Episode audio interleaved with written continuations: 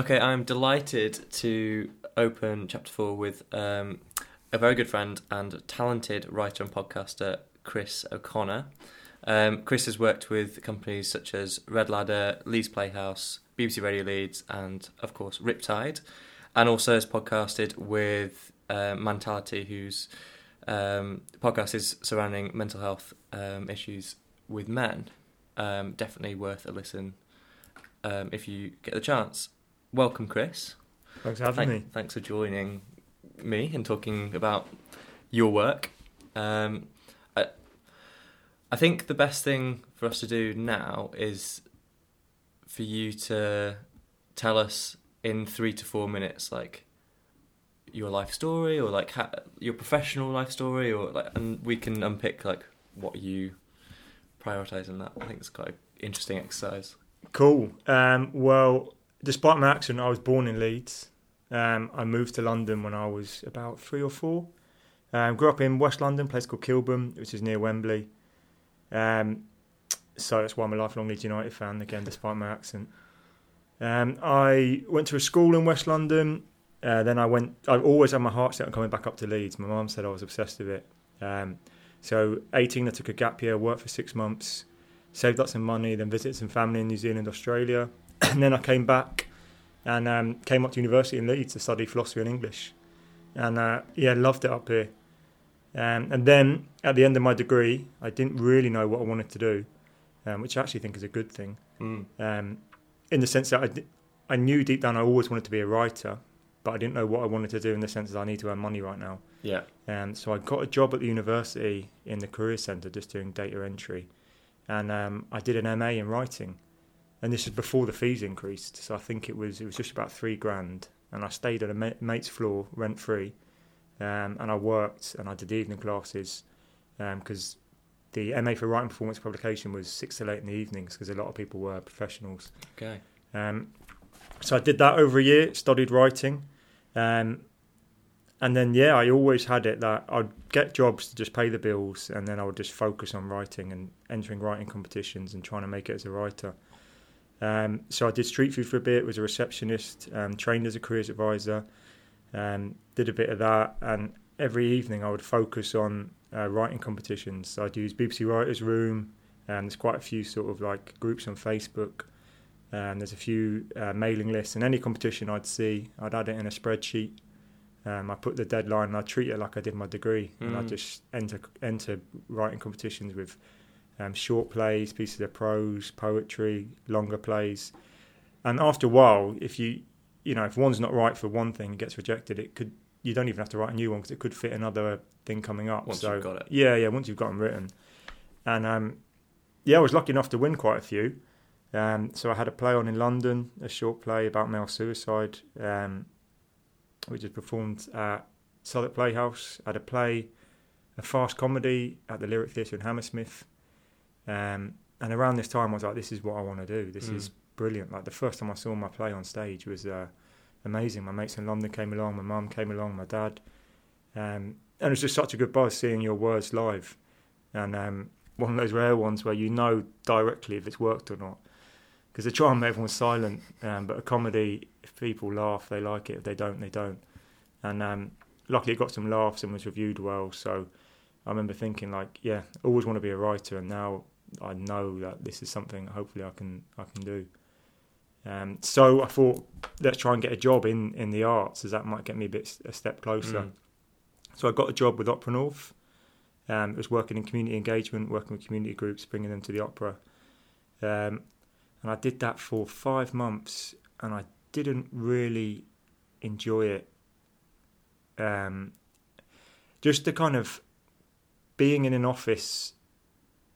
When I was at the career centre, it was like it was part time, and the other jobs I was doing were part time because I wanted to be a writer. But then this was like a, a permanent full time office job, and I really enjoyed working with the community groups. But some of the aspects of the job and being in the office at set times just really didn't work for me. So, against a lot of the advice I was given, I just handed my notice in after five months. Um, and I was renting at the time, and I couldn't afford rent again, so I was back on a mate's sofa.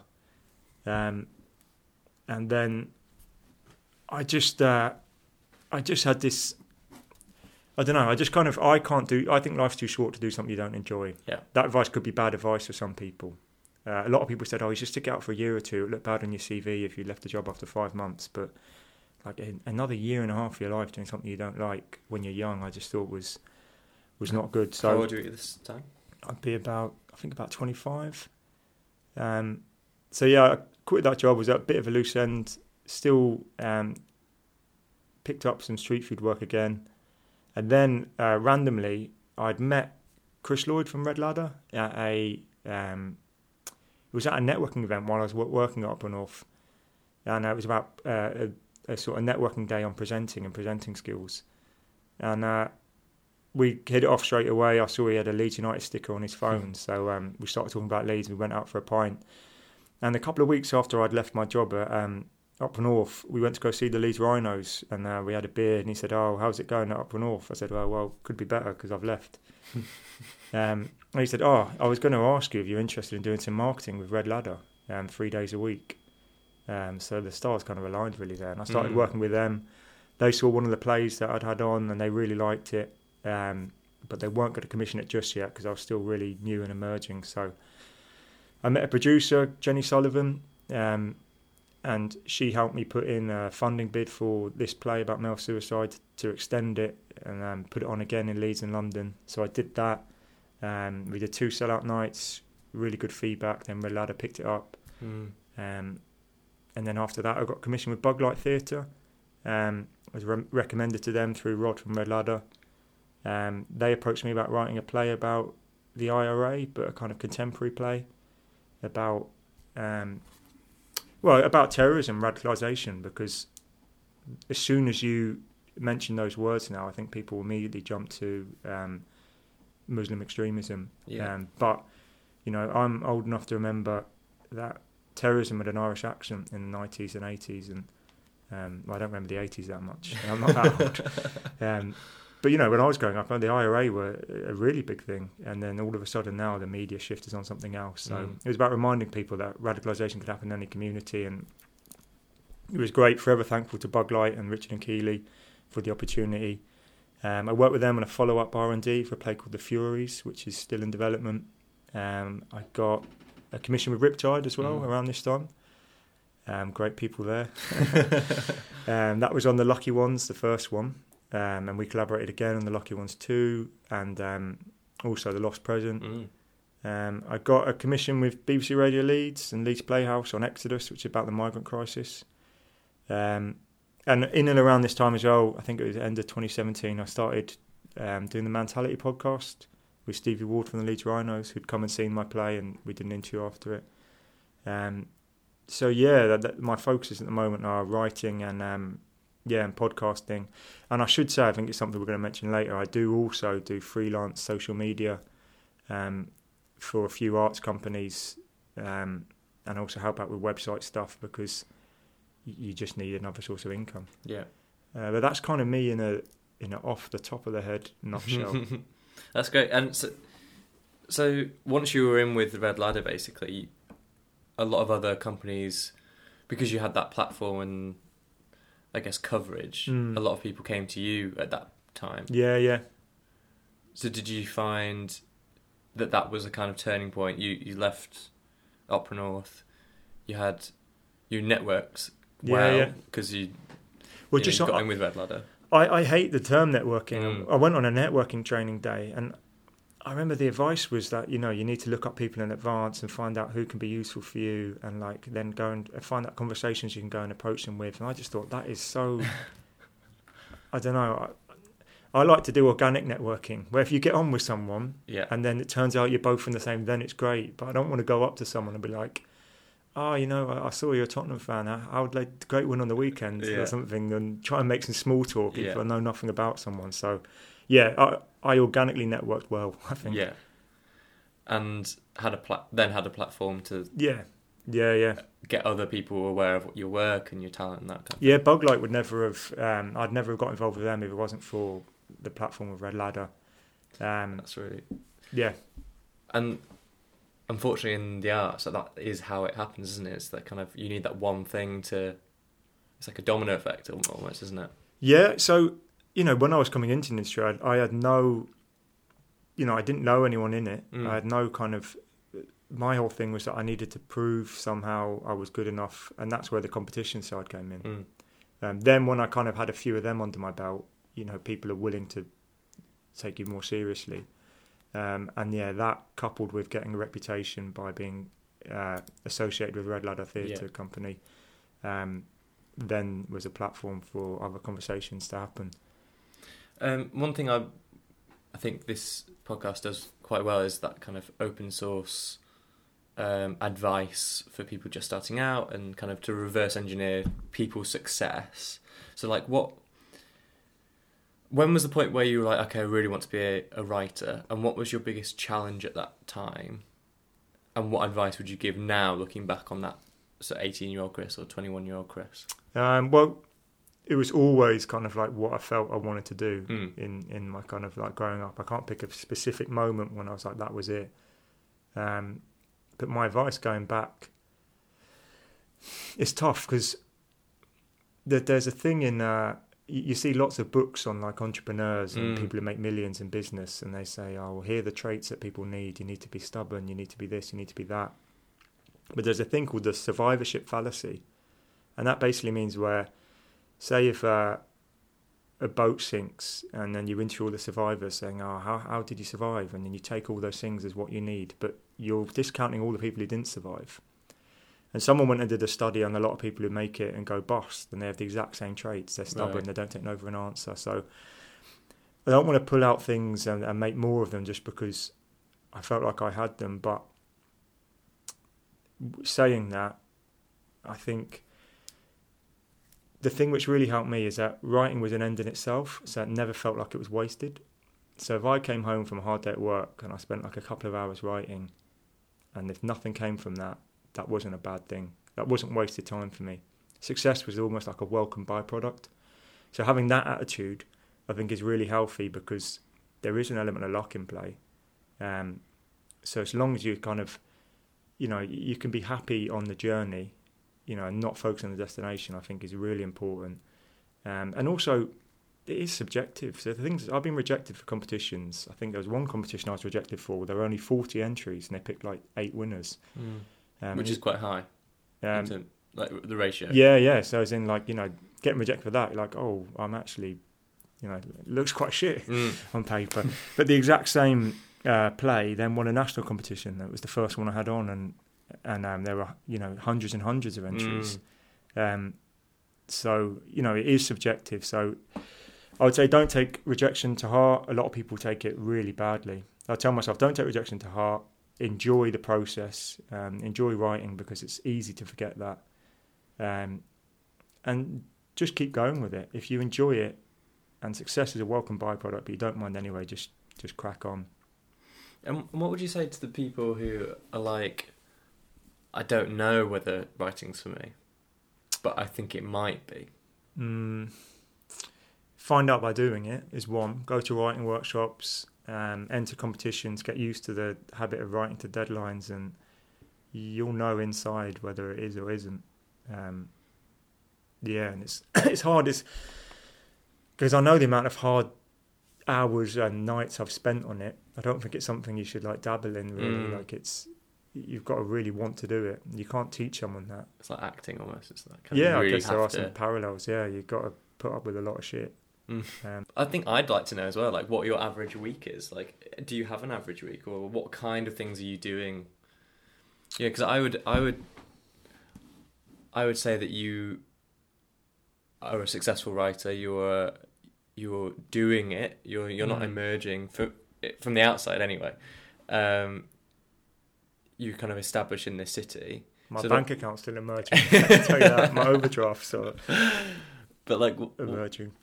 for someone who is okay, for someone who is making who is writing Yeah. lot and is uh, who has a, um, coverage in the city what I, what is your what do you do like what are you what are you actually doing So I'll pick a kind of average week because I'm in between houses at the moment, so that's a little bit skewed. But right an average, it's hard to pick a week. Yeah, I'll start with the day kind Mm. of.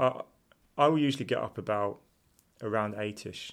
Probably set my alarm for about eight. mm. Um, And then I like to work from home quite a lot. I work from home or the Leeds Uni Library, Mm. um, unless I've got meetings. Um, and meetings is something we could maybe discuss as a con of the industry because there's so many of them. Right. Um, and a lot of them I think you can cover in an email. Um, but yeah, anyway.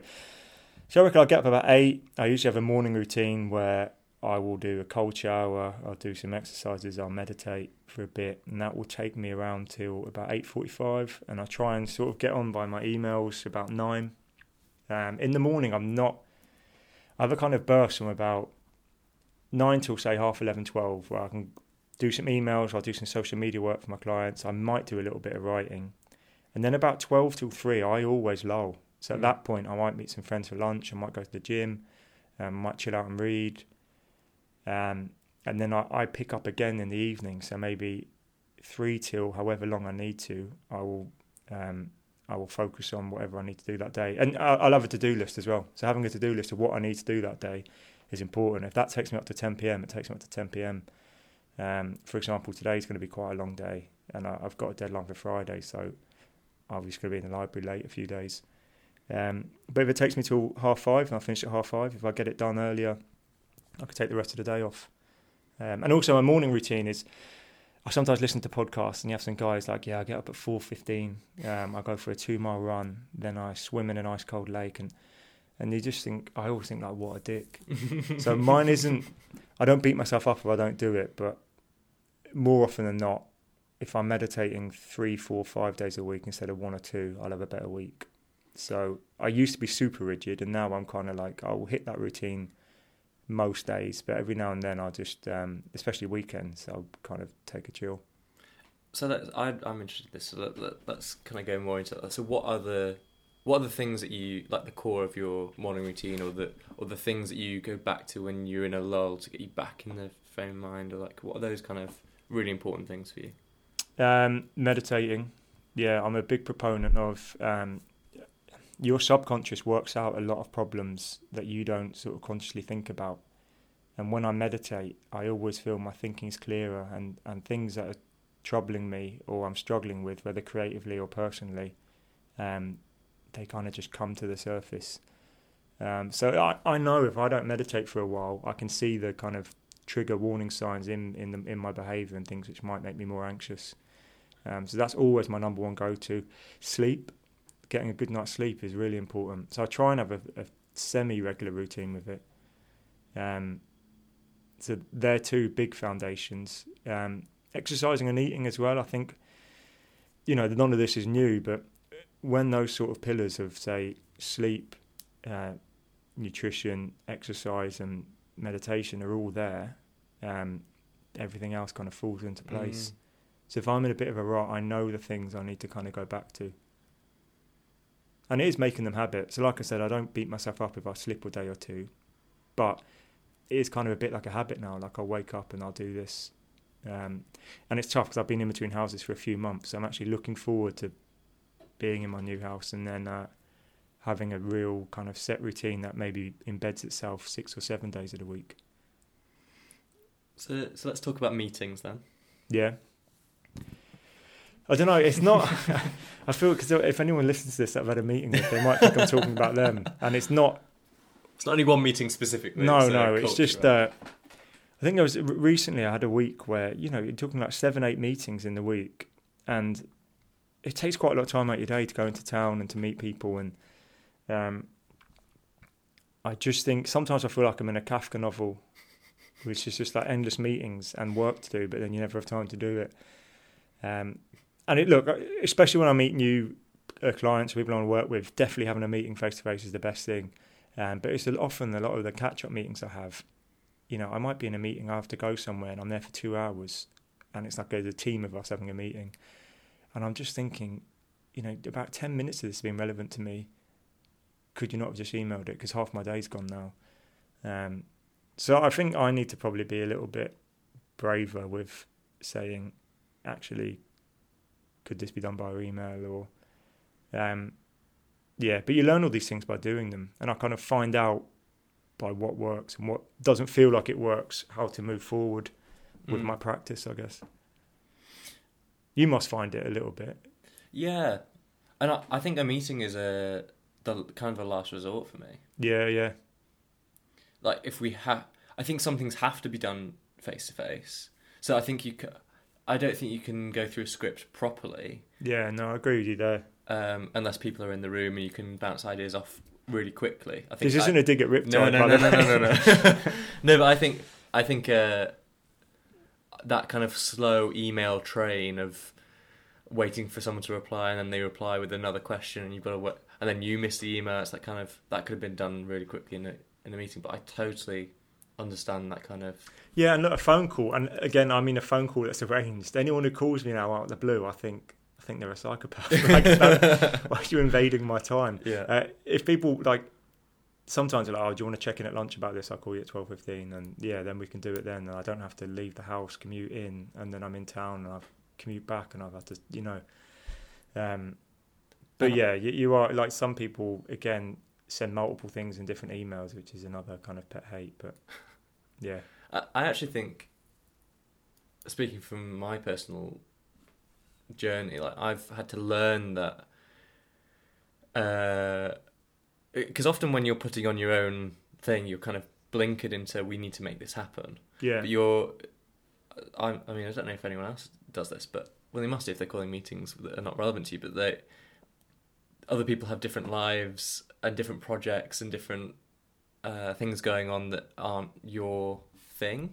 Mm. Um, and I think a lot of the time you're just like, yeah, well, we need a team meeting. It, it needs to be a, t- a full team meeting because if anyone misses anything, that's going to be the worst thing. Yeah. I'm not- saying that those occasions don't happen. I just Mm. don't think they happen as regularly as the meeting team meetings are called. Yeah. Um, and again, it's not a riptide. team. No. I think we've needed some team meetings in the, in the past. With the type of show we do, it's Yeah. almost like it's a necessity.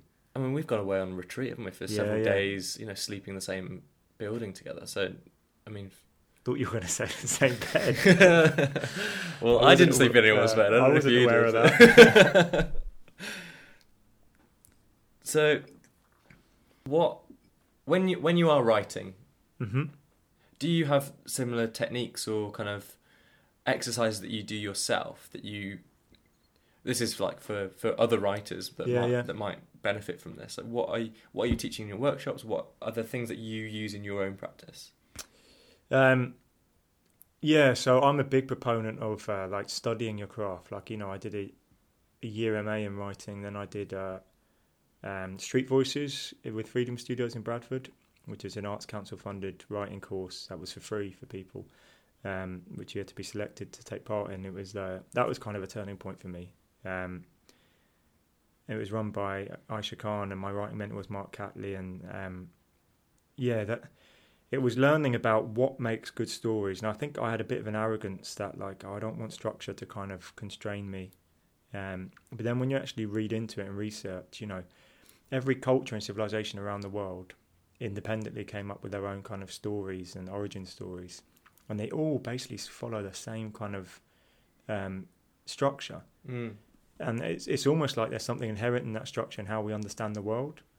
Um, and you know it, it involves things like you know exposition at the start, uh, conflict, climax, resolution, um, and I then kind of thought, wow, there's something kind of inherent in how we understand the world in our story structure, and then you find some people who kind of break that structure, and they break it by understanding the structure and why they're breaking it. So you're breaking it for the right reason.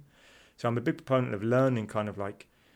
Um, what traditional structures are, different kind of types, and and then having fun and playing with that, and playing with that for the right reason, and to heighten something, or um, and again, I, I see so many writers who get kind of they wince a bit when you mention structure, but it's not constraining. Like you can play with it. Mm. Uh, it's it's it, you use it creatively. Um, so I always before I kind of I might write the odd scene that's in my head, but I will always focus on like a a kind of scene by scene outline. I'll break it down. I'll think what each scene's doing. How's that moving the narrative forward? Um, I'll think about each character, give them a kind of bio, so I really know it all.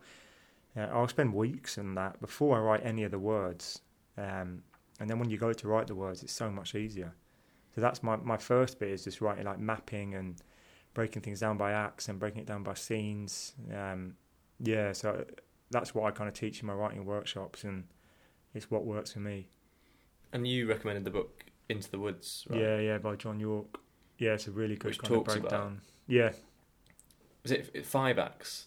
The Yeah, it's a five act structure, but I think he says as well you can kind of you can kind of look at the three act structure and then break that a little bit further to five acts. Mm. But I think people can get overly confused with the five act structure. So I usually I, I'll show it them, but I'll kind of focus on you know if you want to be a purely simple beginning, middle, end, mm. and then you can look at that as your kind of three act structure. Um, but yeah, so that's they're usually my building blocks. we did a talk at University of Huddersfield Yeah, about um, about what it's like to work in the industry. work yeah. in the industry, work in the arts. Yeah. Uh, what what things did you take out of that? that Well, I went into that talk thinking, here's all the stuff I wish I knew Yeah. before I went into it, before I went into the industry. Um, and I kind of got the impression that the students there hadn't thought about a lot of what we mentioned. So I know one of the questions we asked people was, uh, well, we asked them three questions just to write down A or B. First one was, what is more important to you, regular income or flexibility? Then we asked them, what is more important to you, job security or the possibility of working on different creative projects throughout the year? Then what is more important to you, having evenings and weekends always free for friends or family, or often being at um, you know arts events or late nights and you know at weekends? Um, and basically, we said if if you've answered A to any of the questions, you should have a real think about whether the freelance arts life is is for you. Um, you know, there are definitely jobs in venues which are more secure and more like traditional nine to five jobs, but a lot of the freelance work, you know, thinking writing, acting, freelance producing, directing, um, you know, we are all we all understand we've got to pay rent and you know we want to have holidays and spend time with loved ones, and we we do get to do that. But if you're really if you really think that like having job security and having regular income is a foundation of what makes you happy and doesn't make you anxious, then you should really think about that before entering this job. Because I know quite a few people who've tried it and it doesn't work, and then they kind of like um, you know fall out of the industry because it doesn't work for them. So, and it's good to try things and see if it doesn't work, but I think it's people who tried with no understanding that there's going to be significant obstacles, um, and it's a tough job. It can test your mental health in loads of ways. So we kind of um, basically focused it around that, and then we, we signposted them to certain things like Furnished Social Club and. Um, told them, asked them if they'd, you know, any of them had written to the LBT. I don't think any of them had. mm, Um, they said, why don't you just do that, volunteer? that being their local theatre, right? Yeah, yeah. kind of- Yeah, yeah. LBT in Huddersfield is a great theatre. Yeah, so I kind of, yeah, just wanted to give them what I wish people had kind of told me. and and that's coming from someone who that's coming from someone who was in a venue job permanently Yeah, who saw what- it was like and thought that's not for me yeah. i'm gonna i'm gonna go all in on the freelance Yeah, I just felt constrained by that job, and a lot of my good friends work in regular jobs, and they're really happy. And uh, I can tell they'd be really anxious doing what I do, and not knowing when one project ends, what might be the next one. And it's down to what type of person you are. Um, but yeah, I was in that, and it didn't work for me. Um, and freelancing does, you know, I have a really nice quality of life. Um, money can be a bit tough sometimes, but I wouldn't change it. so, so what do you do about that then what do you you've got other some uh, sources of income right so you do the, your social media stuff you- Yeah, yeah. you work with an array of different companies Yeah, yeah, you also work with the kind of big hitters in Leeds, kind of BBC Radio, BBC like uh, Leeds Playhouse, Red Ladder, yeah. I mean, uh, so again, it's like a one-off commission, and then Mm. you know that money's. and you're strategic with it. Personally, I learned that. Yeah, I wasn't at first. first commission I got, I was like uh, Leonardo DiCaprio Wolf of Wall Street, whatever it is. I was like buying rounds. I was balling, man. and then it was like gone two weeks later. Um, no, I- I'm much better with it now than I was. Um, yeah, and you know, you, you learn that. But yeah, no. So social media, I, I Twitter feeds and Facebook's um, posts for either one-off projects for arts companies or some regular clients.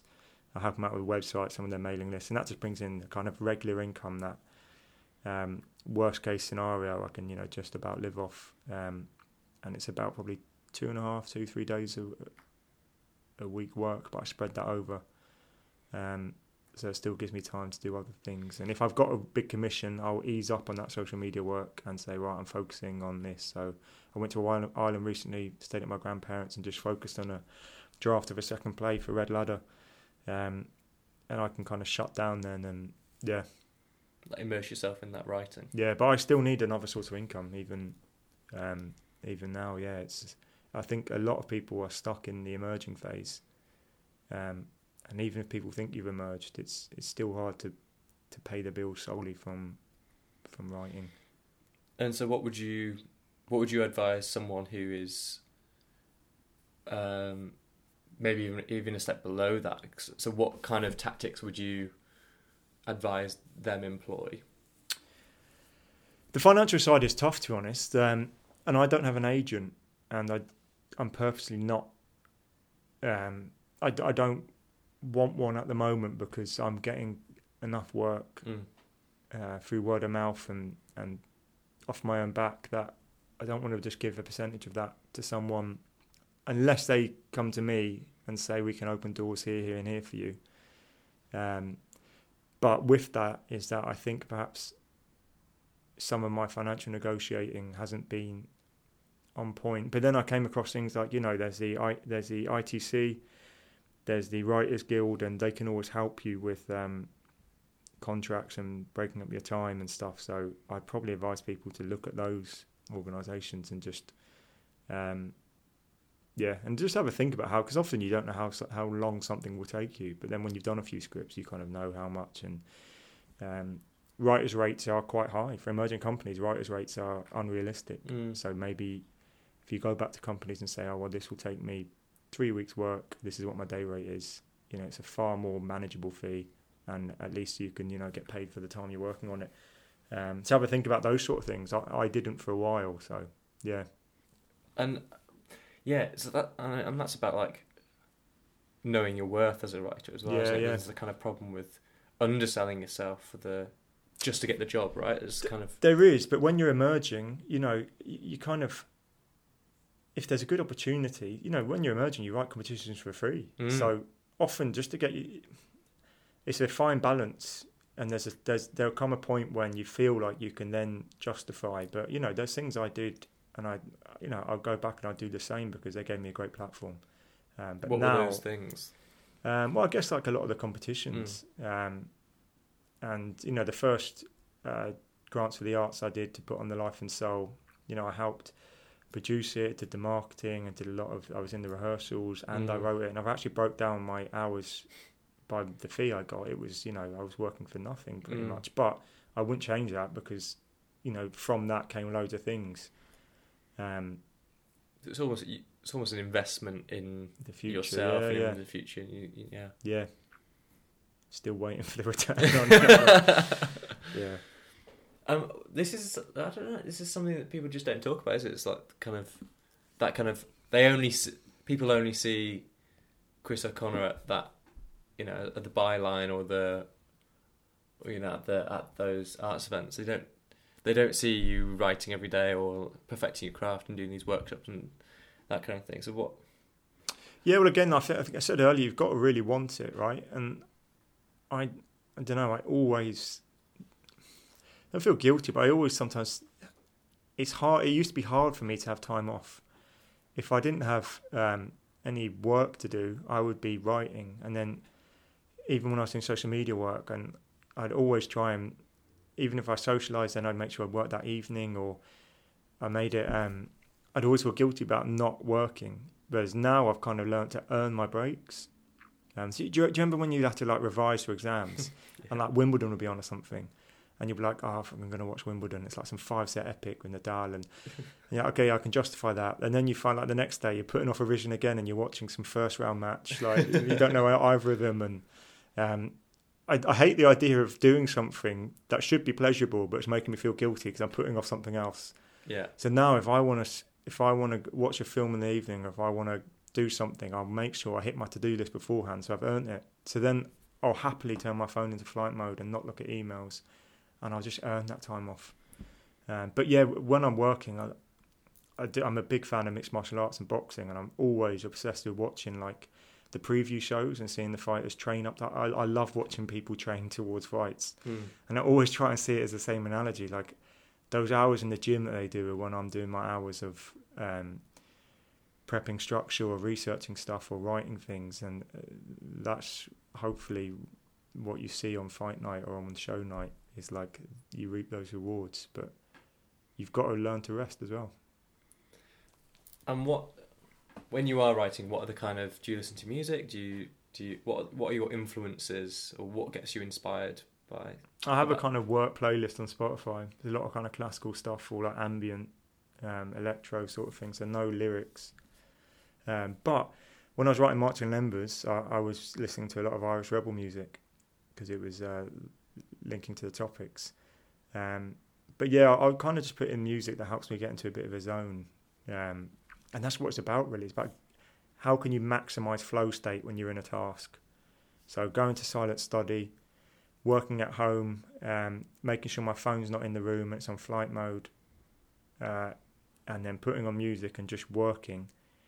And meditating helps with that as well. The more I meditate, the more easily I get into flow state in other tasks. And that used to be something I struggled with. I had really bad OCD for a while, and a random thought would always take me out of flow state. So I've worked really hard at that. But now, you know, I can lose an hour to writing, and it feels like I've only been there 10 minutes.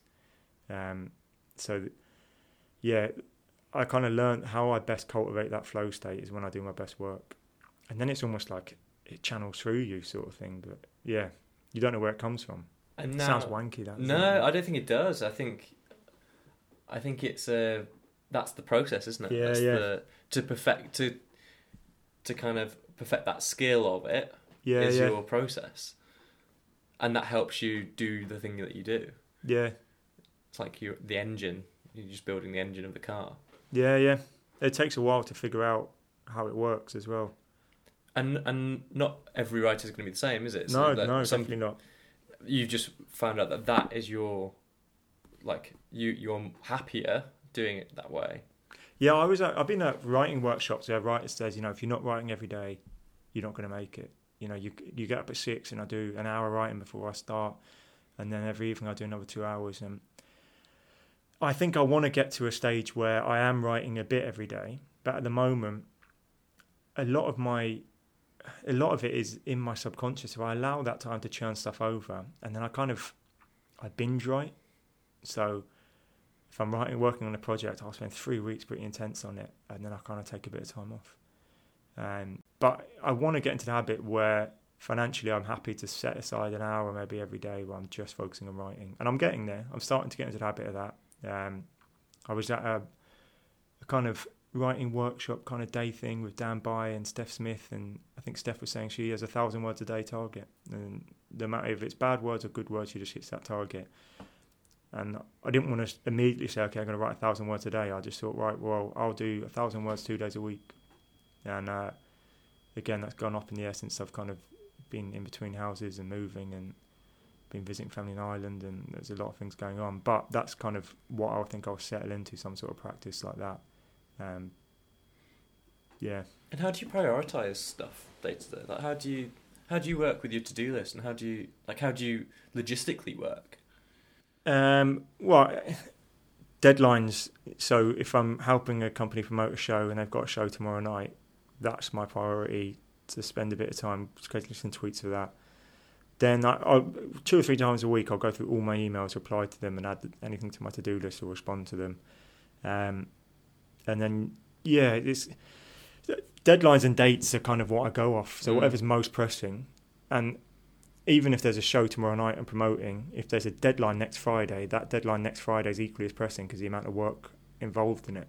So I spend an hour doing some tweaks to that show, then I work on that deadline, and then maybe they've got another show on the Friday before, but that won't take me as long. So I'll put that after I've worked on the the theatre writing piece, if that makes sense. Mm. And you and you work from paper, pen and paper.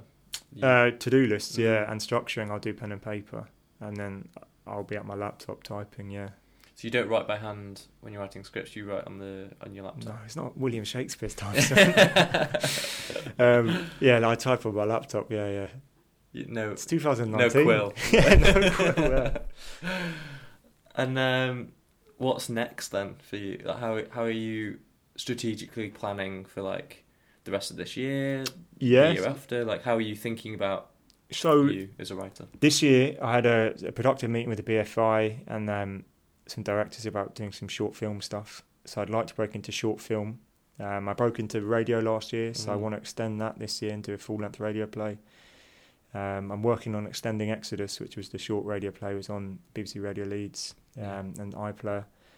Um, I have a comedy sketch show, which we recently were unsuccessful in funding, but we're looking to do another version of it. Um, got Sister Peter Red Ladder, and um, doing a lot of podcasts in Mantalli at the moment. We're kind of picking up our podcasting, so they're my focuses. But long term plan would be in the next couple of years, get into short film and uh, establish radio a bit more, and then the long term dream, and you know, five to ten years, kind of TV and film. So like Netflix and things like that has always been what I've wanted to do. Um, yeah, and that, that's the kind of like that's my goal. That's where I've set my point, and I know aiming there, I'll enjoy the destination, even if the goal doesn't come. So you you've got a lot of fingers in different pies. Yeah, yeah, You've got scripts that have it, a life of their own that can be either expanded or extended. yeah. The Life and Soul you know. still touring today. It tours around um, uh, kind of working men's club, pubs, uh, rugby league clubs, and um, small studio theatres. It's raising awareness of um, the male suicide epidemic that was going on and trying to get men to better navigate their way through life. And there's still, unfortunately, a place for that conversation. So um, Mm. it's still touring a bit. which is great. And thank you very much for No worries, a pleasure. joining us um, and being so open, and kind of revealing some of your workings. All the best in the future. Thanks for having me.